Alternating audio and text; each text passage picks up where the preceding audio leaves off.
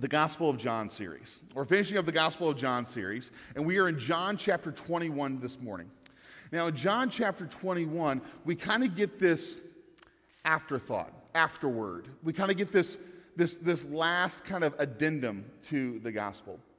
And I was thinking about this, and I was thinking about how sometimes we can build up in our mind something so big that it's impossible to meet those expectations. So that's the question I have for you in the room and, and for you online. Have you ever had, do you have any examples of when expectations didn't quite meet reality? Well, there's those moments? I think about this in my life. You know, before we had kids, when Heidi, my wife, and I would go out, it would be a whole thing.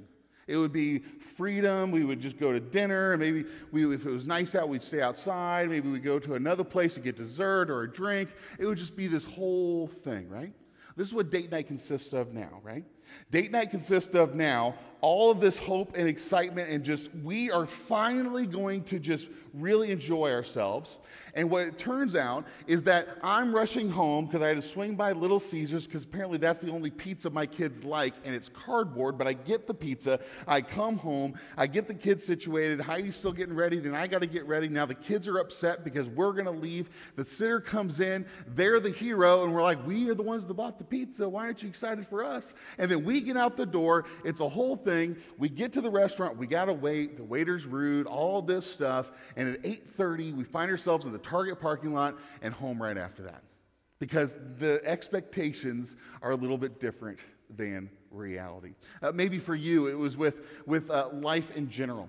You, you, get a job and you have this expectation that this is going to be a good fit. Or when you became an adult, I, I'm going to have all this freedom, and then bills start coming in the mail or you can think about it this way in terms of like pop culture or a book or a movie or a, TV show. There's so much hype about the finale. There's so much hype about the next installment. And there's a trailer that comes out a year in advance. You're so excited. You're so excited. There's no way that that thing could possibly live up to the hype.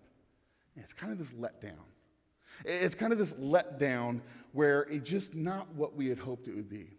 And I don't know about you, but Thursday, I had this incredible hope that there were monkeys loose in Price Hill. Think about that. I woke up, I got, a, I got a news alert on my phone. I don't have very many notifications on my phone because it can just turn into a whole thing. And I got a news alert from a national thing that said monkeys are loose in the west side of Cincinnati. And then, whether it was Friday or whenever it was, and I heard, oh, it was just some elaborate hoax. First off, that's hilarious. Well done. Secondly, if I was one of the cops who was searching that cemetery, I'd be a little mad. And thirdly, I kind of wish there really were monkeys loose in Cincinnati. I think that's one of those things. But those those moments where it's kind of this letdown, right? Like, oh, that would have been so fun. That would have been such a crazy story. I would have so enjoyed that. Maybe for you it's vacation. Maybe it's for you it's your, your big plans for a day off. Maybe it's you, you're going to have a, a list, a to do list on Monday morning, and you're going to knock all those things out, and you don't quite get there. And I think something like that, that feeling of a letdown, is happening here in John chapter 21. Think about it this way the resurrection has happened. The resurrection has happened. But we know, because we talked about this last few weeks, the disciples weren't quite quick on the uptake here. It took them a while to believe. It took them a while to finally get to that point where they were going to trust the women who were saying that the tomb was empty. They even go and they have these experiences at the empty tomb. Jesus appears to them, and it still feels like they are kind of struggling, maybe not with belief that this actually happened, but all of the implications. Like, we can acknowledge that something happens, we can acknowledge something is great, but sometimes we have a hard time getting our head around the what now. What do we do with this? What do we do with this? And then realize that there's some tension amongst the disciples. There's some tension amongst the disciples. I think there's some guilt. I know there's some guilt. We read this because not everyone conducted themselves between Thursday when Jesus was arrested and Sunday when he was risen from the dead. Not everyone conducted themselves as they intended or they had planned. Thomas doubts, Judas betrays, Peter denies. John apparently was the only one who was there at the cross, at Golgotha. He was the only one there. And even after the reports of the resurrection, we find them in hiding. So we get this postscript from John. John can kind of end at chapter 20, but we get 21. We get chapter 21, and we see that there is this kind of aftermath. There is this aftermath. Now remember, John is writing a gospel knowing, proudly, probably aware of Matthew, Mark, and Luke. He's read these, he's heard these, he knows what they're saying. This is something that he is adding on, I think, really intentionally. He's saying, This hasn't been captured, this story hasn't been captured, and I have to tell it. And I have to tell it. Now, this chapter, John chapter 21, for me personally, is one of my favorite chapters of the Bible. It's up there with Luke 15, the three stories about the lost coin, the lost sheep, and the lost son or the prodigal son. Because in John chapter 21, this is one of my favorites because we see the human realities of following Jesus.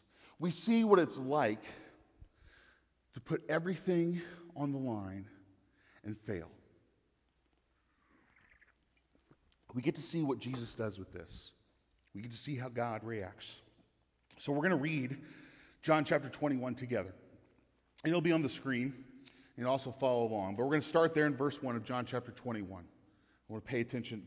Let's, let's read this together. Afterward, Jesus appeared again to his disciples by the Sea of Galilee. Now, pause there Sea of Galilee, about 100 miles north of Jerusalem. They were in Jerusalem. They have returned home. They have kind of gone back to their home base where they were. It happened this way Simon Peter, Thomas, also known as Didymus, Nathanael from Cana in Galilee, the sons of Zebedee, and two other disciples were together. So just about everyone who's remaining is here. I'm going out to fish, Simon Peter told them. And they said, We'll go with you. So they went out and got into the boat but that night, they caught nothing. I think a couple things are going on here. I think so, a couple things are going on here. First off, of course, you're in this place and you're confused and everything else, and like the, the cherry on top of the junk sundae that is their life right now, the confusion and the doubt and the guilt is they don't even catch any fish. But I think there's this moment where Peter says, I'm going out to fish. And everyone else says, We'll go with you. I think it's this moment, maybe you've experienced this, when there's grief, when there's confusion, you kind of stick together. You kind of huddle up. Let's get with our people, with our group. We got we to stay together. I think you could also make the argument that maybe there's, a, there's an element we don't, want to, we don't want Peter to do something to harm himself. We don't want Peter to do something to harm himself. He has all this guilt about denying Jesus three times in public, once to a teenage girl. We got to watch him because he's fragile right now. And we know that he does things impetuously. So here they are, they're confused. I think they're afraid of the implications. Not because Jesus is, is, is, resurrected. I think they're on board with that. They're confused and afraid about the implications and ways in which they didn't conduct themselves well. They've left Jerusalem. I think this is right before the Great Commission is given by Jesus in Matthew 28. And we read on the next verse in 21. Early in the morning, Jesus stood on the shore. But the disciples did not realize that it was Jesus. He called out to them, Friends, haven't you any fish? No, they answered. He said, Throw your net on the right side of the boat, and you will find some. When they did, they were unable to haul the net in because of the large number of fish. Now, I think this is a callback. Remember, John has read the other Gospels, he's aware of them. There's this story in Luke where Peter becomes a disciple. Uh, Jesus is there on the shoreline in this general area.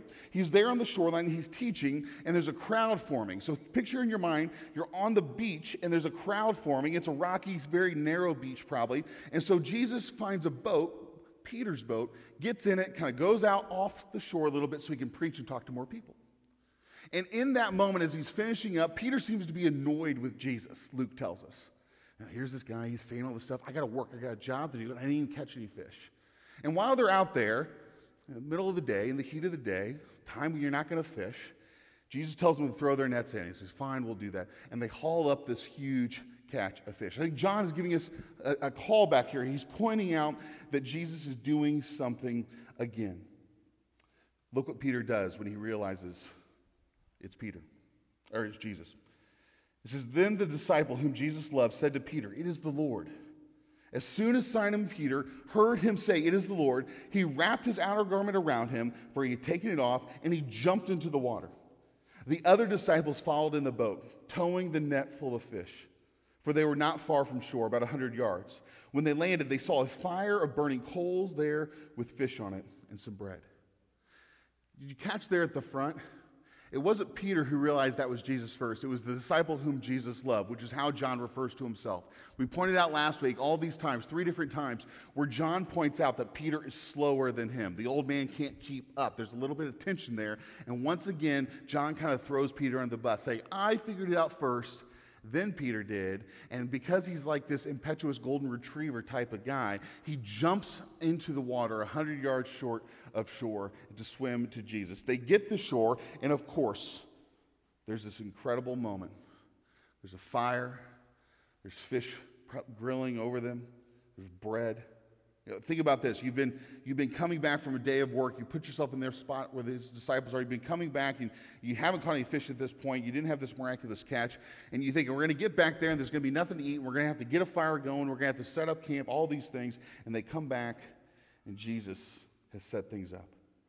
Now, if you've never cooked over a fire, there's, there's something magical about it. There's something kind of draws you in. Whether it's hot dogs or marshmallows or, or something like that, it kind of just draws you in. I think there's something beautiful about that, that this is how Jesus comes and interacts with them in the resurrected form. In John chapter 21, it continues. It says, Jesus said to them, Bring some of the fish you have just caught. So Simon Peter climbed back into the boat and dragged the net ashore. It was full of large fish, 153. But even with so many, the net was not torn. Jesus said to them, Come and have breakfast. None of the disciples dared ask him, Who are you? They knew it was the Lord. Jesus came, took the bread, and gave it to him, and did the same with the fish. This was now the third time Jesus appeared to his disciples after he was raised from the dead. Now, there's a few things about this. It's odd, isn't it, that they mentioned the number of fish 153. And there's, there's all kinds of theories and speculation about what that means. And, and numbers do have meaning in the scriptures. And, like, could this be a signification of, of God's work? Maybe. I don't know. But I think what's clear is, I think John is including this detail for one of two reasons. One, it was either a clear metaphor, a clear nod to somebody who was hearing this early on, right? This is some sort of kind of, not sort of inside joke, but kind of a way to kind of, hey, there's something bigger going on here. And we just missed that. We don't get that. Or that's how many fish they caught. And John's just recording it. Or maybe that's just, that's what happened. And yeah, it's ridiculous. And yeah, it's kind of a weird number that sticks out in your head, but that's what happened, as, as amazed as they were. Now, in this moment, I want you to think about this. If you would experienced this, if you would experienced this, wouldn't you know every detail? If you would experienced this, John concludes, concludes his interactions with resurrected Jesus here.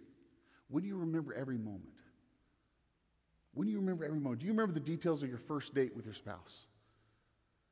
If you, if you work out, you know what your max is. That number sticks in your head. If you're a runner, you know your personal best.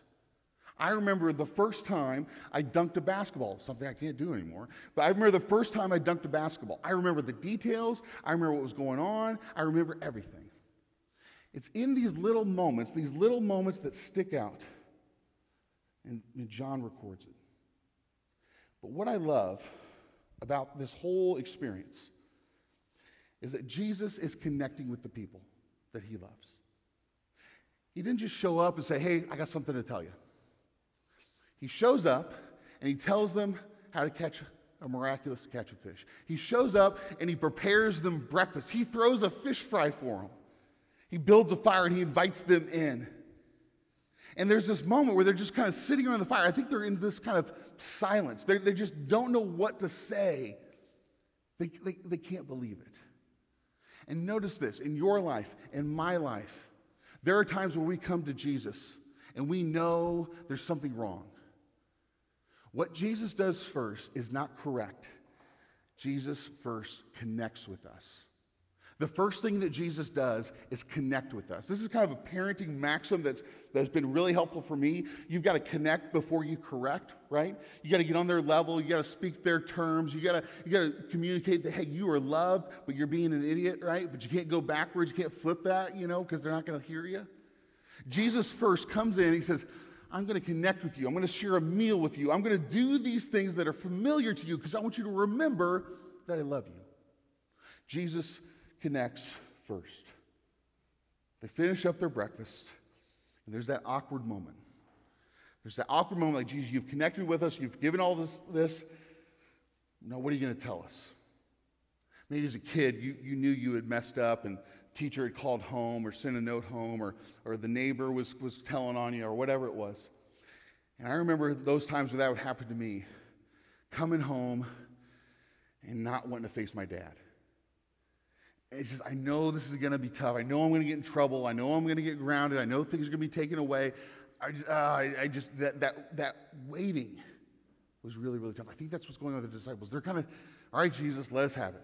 We know we screwed up. We know we messed up. We know we, we, we denied. We know that we doubted. We know that we're afraid. I think what they're ultimately asking here, especially Peter, is Jesus, are you mad at me? And if we're honest, we've asked that question too. God, are you mad at me? Jesus, are you mad at me? Verse 15. When they finished eating, Jesus said to Simon Peter, Simon, son of John, do you love me more than these? He says Simon, he doesn't call him Peter. That's kind of odd. There's this moment where Jesus kind of renames Peter and gives it meaning. But why does he call him by his original name, the name that he was known as when Jesus first met him? I think he's calling back, saying, hey, let's start over. Simon, son of Peter, son of John, let's, let's start over. That's how I knew you when I first met you. Let's go back to that. Let's connect there, and let's ask the basic, elemental, vital question Do you love me? Now, it's not surprising that this would happen. It's not surprising that Jesus would do this. It's not surprising that Peter, the impetuous one who drew his sword as Jesus was being arrested and cut off the ear of one of the guards, it's not surprising that this Peter, who denies Jesus, denies knowing him three times within earshot, would say the following Yes, Lord, he said. You know that I love you. Jesus said, Feed my lambs. Again, Jesus said, Simon, son of John, do you love me? He answered, Yes, Lord. You know that I love you. Jesus said, Take care of my sheep. The third time he said to him, Simon, son of John, do you love me? Now, Peter was hurt because Jesus asked him the third time, Do you love me?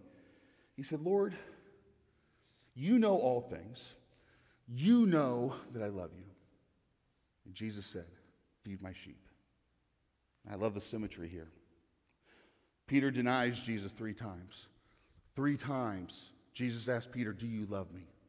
Three times, Jesus asked Peter, Do you love me? And in response, he gives him mission, he gives him an action. He says, Go and do this.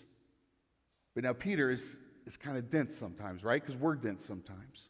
Peter's the one who's exasperated, and saying, you're, you're God on earth. You know everything. You're the Messiah. You came back from the dead. You know that I love you. So Jesus has to go a little further and, and kind of continue to explain things. He goes on, he says, Very truly, I tell you, when you were younger, you dressed yourself and went where you wanted.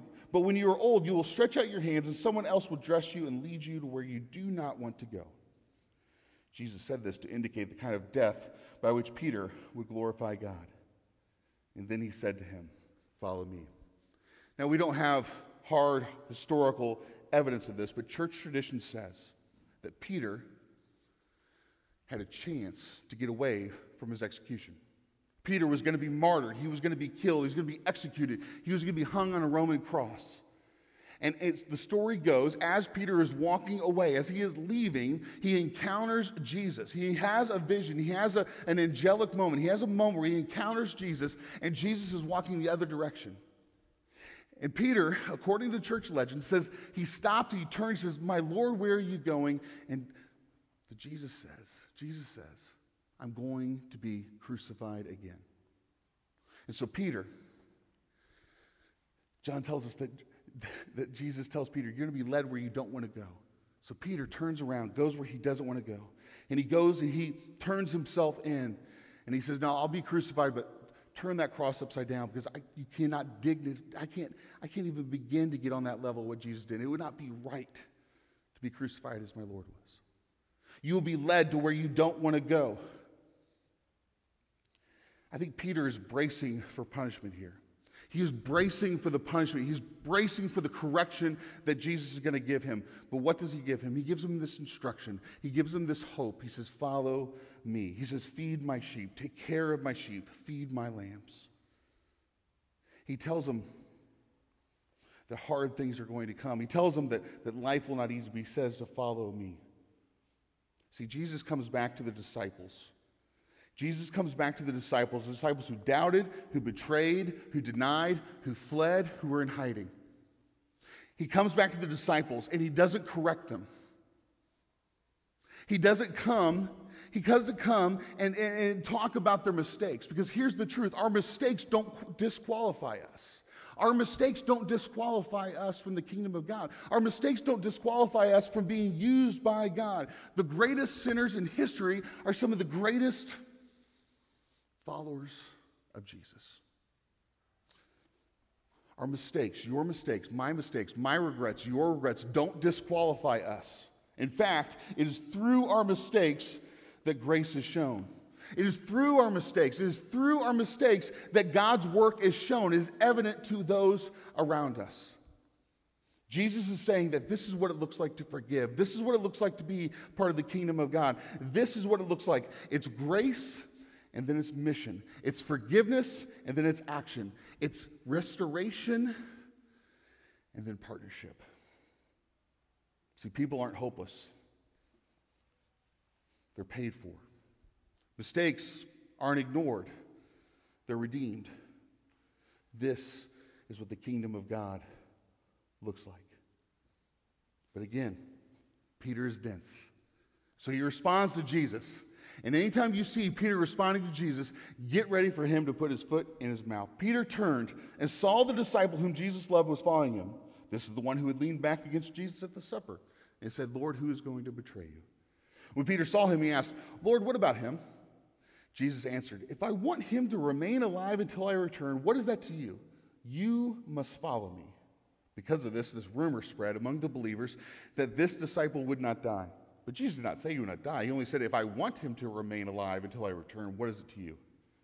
Then the disciple who testified to these things and who wrote them down, we know that his testimony is true. Jesus did many other things as well. If every one of them were written down, I suppose that the whole world would not have room for the books that would be written. And that's how the Gospel of John ends. The Gospel of John ends, and we don't know what they do with this. We know from the book of Acts, we know from the rest of the New Testament what happens. But the Gospel of John ends here. The Gospel of John ends here, and we see this invitation to follow Jesus. We see this invitation to accept forgiveness and begin following Jesus, to begin this mission, to be taking part in what God has for us. We see this, and it ends here. The Bible has a, has a pattern of doing this. If you read the Bible, you will notice there are times when a book will end and it's very open ended. We don't know how it ends. The book of Jonah is a classic example. The book ends, and Jonah hasn't made a decision on what he's going to do with the fact that God's love and God's mercy was showered on a city that Jonah hated. In this story, in this gospel account, we have this open ended moment. The disciples are forgiven. What are they going to do with it? And I think it's a call to the hearer, to the reader, to us to say, what are we going to do with it? How are we going to respond? Because what's the goal that John is trying to achieve here? He's trying to produce belief in us. I think if we are going to reduce this down to a simple formula, which is usually a bad idea, but th- stick with me here, it's this. The, the Gospel of John is about belief. A belief, a faith, if you will, that leads to grace. This, this moment where we are restored, where we are forgiven. And it's not because we did anything right or because we were so smart or so, so wise. We are forgiven, and that leads to mission. Because here's the absurdity of, the, of Christianity. Here's the absurdity of following Jesus. When we are forgiven, we are given a mission. When we are experience faith, when we are experience forgiveness and grace, we are then invited in to take part in the kingdom of God. I remember when I first got serious about my faith. When I first got serious about my faith, it was when I was 17 years old. And I had had this this tragic experience of a friend commit, who committed suicide. And it was this series of events, and it wasn't this, you know, snap your fingers and I went from night to day and, and changed all my behavior and all, my, all what I did. And I wasn't like a bad kid. I did a lot of stereotypical stupid stuff. I did a lot of things. I lied a lot. And I, I approached relationships in a very just selfish way. And, and I was at this point in my life where I feel like God used this tragedy to kind of wake me up, to kind of get hold of me, right? And, and in the aftermath of that, I, I cut a lot of people off. There are a lot of friends. I just, I, I got to be done with you. Now, I, in the moment and in hindsight, I think that was the right decision because there were some things about those relationships that just weren't helpful. They weren't healthy. But understand this when we have those moments where we are following Jesus, and the first thing we think of is that we've got to remove this from my life and we've got to start following this list, that is not of God. Those may be helpful, healthy things. Those may be good things that, that help you of, of saying there are some things I just need to avoid. There's some things I need, some people I just need to have some distance. That may be good, but that is not what God is asking of us. That is not what God is asking of us. That is not how this works. Because the pattern that I was in, in, embracing, the, the other formula is this it's action. I've got to clean up my life. I've got to stop these behaviors. I've got to make amends. All really good things, right? But I thought if I do those things, then I can cleanly come to God. Then I can be totally and completely forgiven. Then I will be worthy of God's love for me. I will earn my grace. I will earn my forgiveness. It will really take hold, which will then lead to some sort of true faith, some sort of higher plane. I'll be better than everyone else. And that's how the competitive Josh at 17, at 21, at 25, at 26 or 27, 28, 29, 30, and on and on and on. That's how I screw this up. That's how I miss the gospel we experience belief. We say yes to Jesus. In that, in that moment, I believe the scriptures say that we are forgiven completely and totally. And from there, we are then invited in, in the most absurd thing imaginable, to somehow take part in God's grand work of redemption that He's been doing since the beginning. And the Gospel of John ends. It ends here because we don't need to know what Peter does with this. We don't need to know what John himself does with these experiences because we know. We can see that in this moment, they have been fully, completely forgiven and they've accepted it.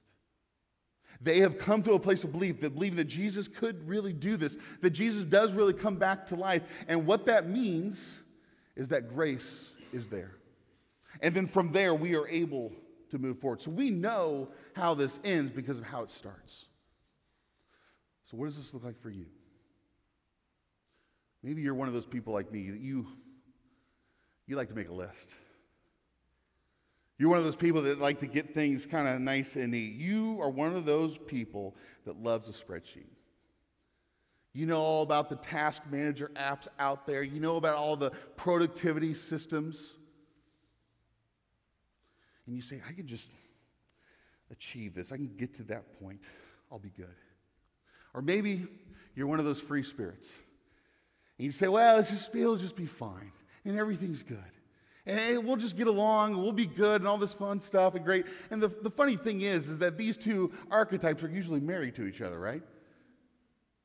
But what we find, wherever you find yourself in that camp or somewhere in between, whether you're this free spirit that just says everything's going to be okay, or whether you're someone who's driven and I got to pursue this and I got to do this to earn this, Jesus comes to you. He says, Do you love me? If we say yes, he says, Follow me. He doesn't say, Go get things figured out and then follow me. He doesn't say, go and make sure you've got everything locked down and then follow me. He doesn't say, come follow me, but just for the things you like, just for the teachings that are comfortable for you. He doesn't say you can get rid of that love your enemies stuff. You can get rid of that whole idea of, of, of being generous and open handed, maybe selling everything you have and give it to the poor. You can do away with all of these hard teachings that you have a hard time reconciling. No, he doesn't say that. He says, Follow me now. It's already happening. So if you, if you're in a place, if you're in a place where you feel like, I need to say yes to Jesus. And maybe you have already, but you say, I need to restate that. I need to return and come back to that. This is what you would do. Wherever you're at, here in the room, online, you would say a simple prayer. Because, of course, it's a simple prayer. We ask Jesus how to pray, and he gives us about 30 lines. He gives us about 90 seconds of a prayer. That simple prayer would be this Jesus, I believe. I believe you are the Son of God. I believe you came, you died, and you rose again. And I want to follow you. If you pray that, if you say that, we don't need to worry about the end of the story. We don't need to worry about the end of the story. Because you've been forgiven. And you've been given an opportunity to participate in the grandest, most beautiful, most absurd redemption imaginable as you follow Jesus. Let's pray. God, thank you for the fact that we have these words.